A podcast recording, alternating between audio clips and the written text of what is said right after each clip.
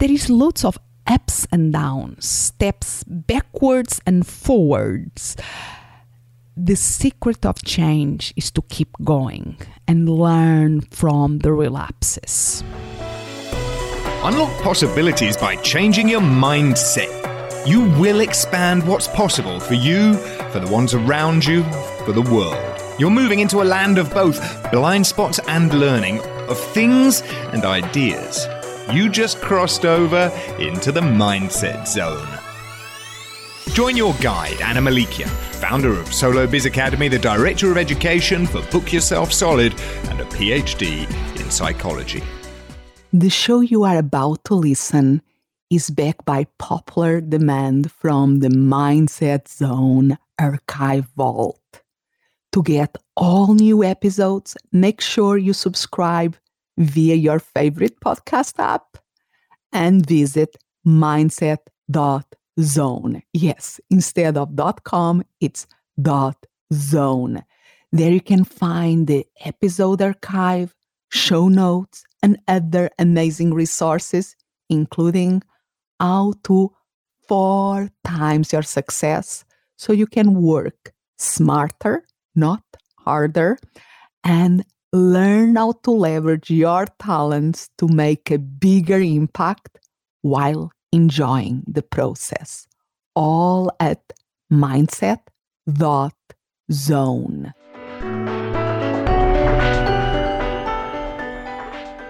I, Anna Malikian here, and the topic of this episode is learning and change.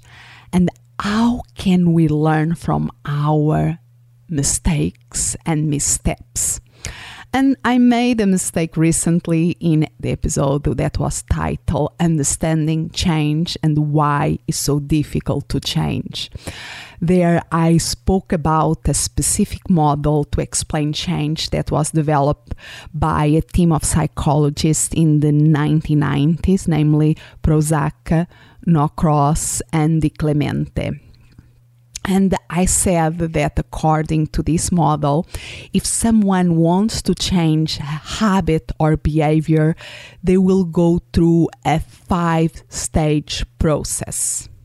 And my mistake was describe this model as having only five stages, because the authors, they speak about six stages.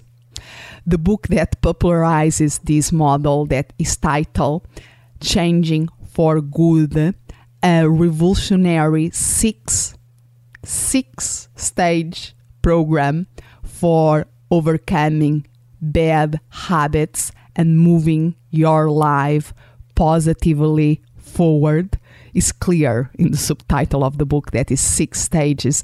And when I was publishing episode twenty-three, I realized my mistake.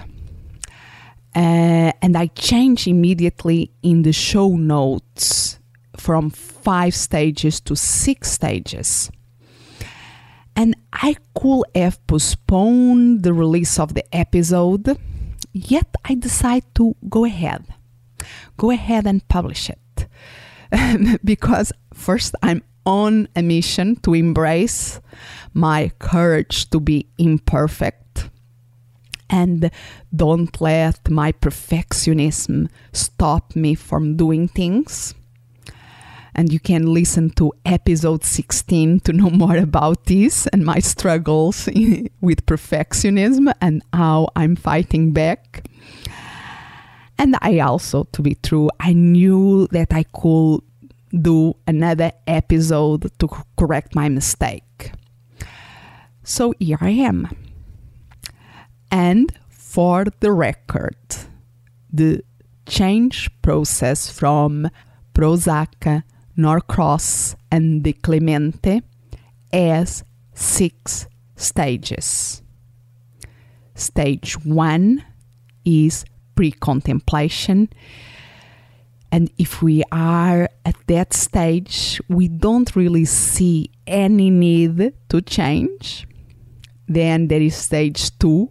Contemplation, as the name suggests, we start to realize that there is something that we are better off changing.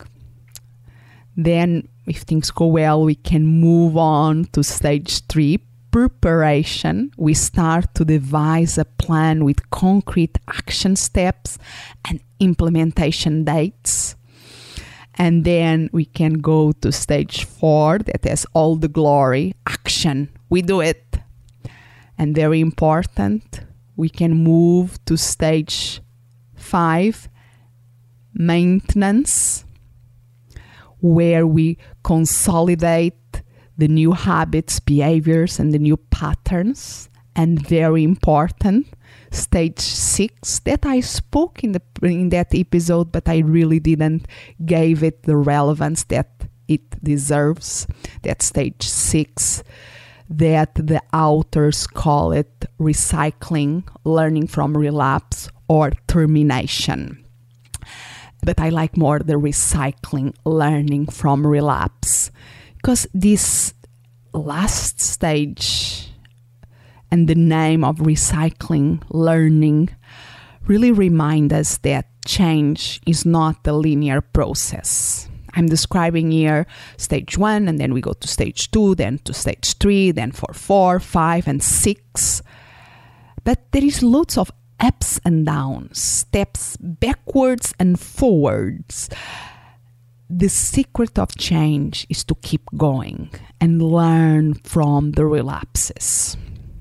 In fact, the uh, Prochaska, Norcross, and DiClemente, they speak about several lessons we can learn from this last stage, from learning from these relapses. For instance, we know, and there is research about this in psychology, that it's very rare to change a habit on our first attempt.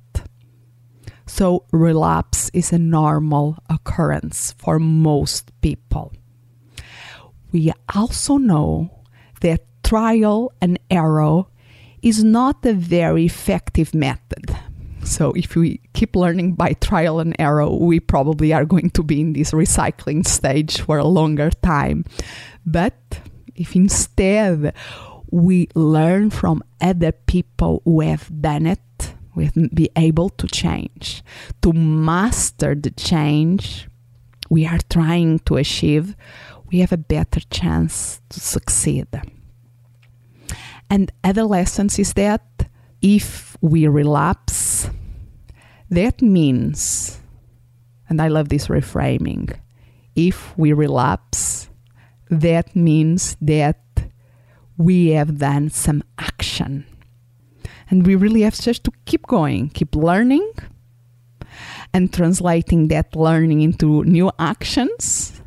And we'll be able to create better habits in our lives. So how does knowing that relapse is common and even a part of the change process help you move forward? For me, one of the biggest lessons is to remind myself to see relapse as an opportunity to learn something new, to pick myself up again and keep moving forward. And this reminds me of a skill that um, um, people have, people that achieve big things, they have this this skill and they develop. They, they, they have this skill very developed in themselves. And I spoke uh, in episode three, Failure and the Way to Success, uh, that we must build a strong failure resilience if we want to succeed. And I gave examples of that there. And even in my interview with Andrea Waltz in episode twenty-two, uh, it shows clearly that the image of the her book, Go For No, one of the examples that uh, the book illustrates in a very clear way, is that that image of the fork in the road, with one road that leads to success and the other to failure, that image is very misleading, because success happens if we are willing to endure failures. It's part of the path, relapse. So we can be very lucky and get successes without any failures. That is not unusual. And we really have to learn to, to have this resilience and to keep moving forward. So I would love to hear your comments about this and uh, what you learned from your own experience about trying to change. This is like the third episode in a row where I'm speaking and focus on change. Um, the first one was episode twenty-three, Understanding Change and Why It's So Difficult to Change, where I speak in more detail about the other steps or stages of the change process. Then I have, I dedicate episode twenty-four to an interview that is all about stop changing and start shifting. And now sometimes the, that small changes in perspective can help us keep moving forward and seeing results that stay in long in the long term.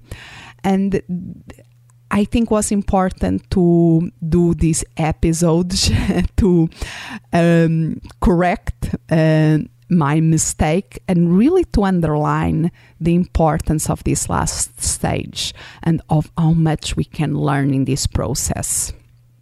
So if you want to keep having a weekly mindset workout, make sure that you are subscribed to this podcast via iTunes or Stitcher or whatever podcast uh, app you use to keep uh, your listening to your podcasts. Or if it's easier for you, you can listen to it directly from my website.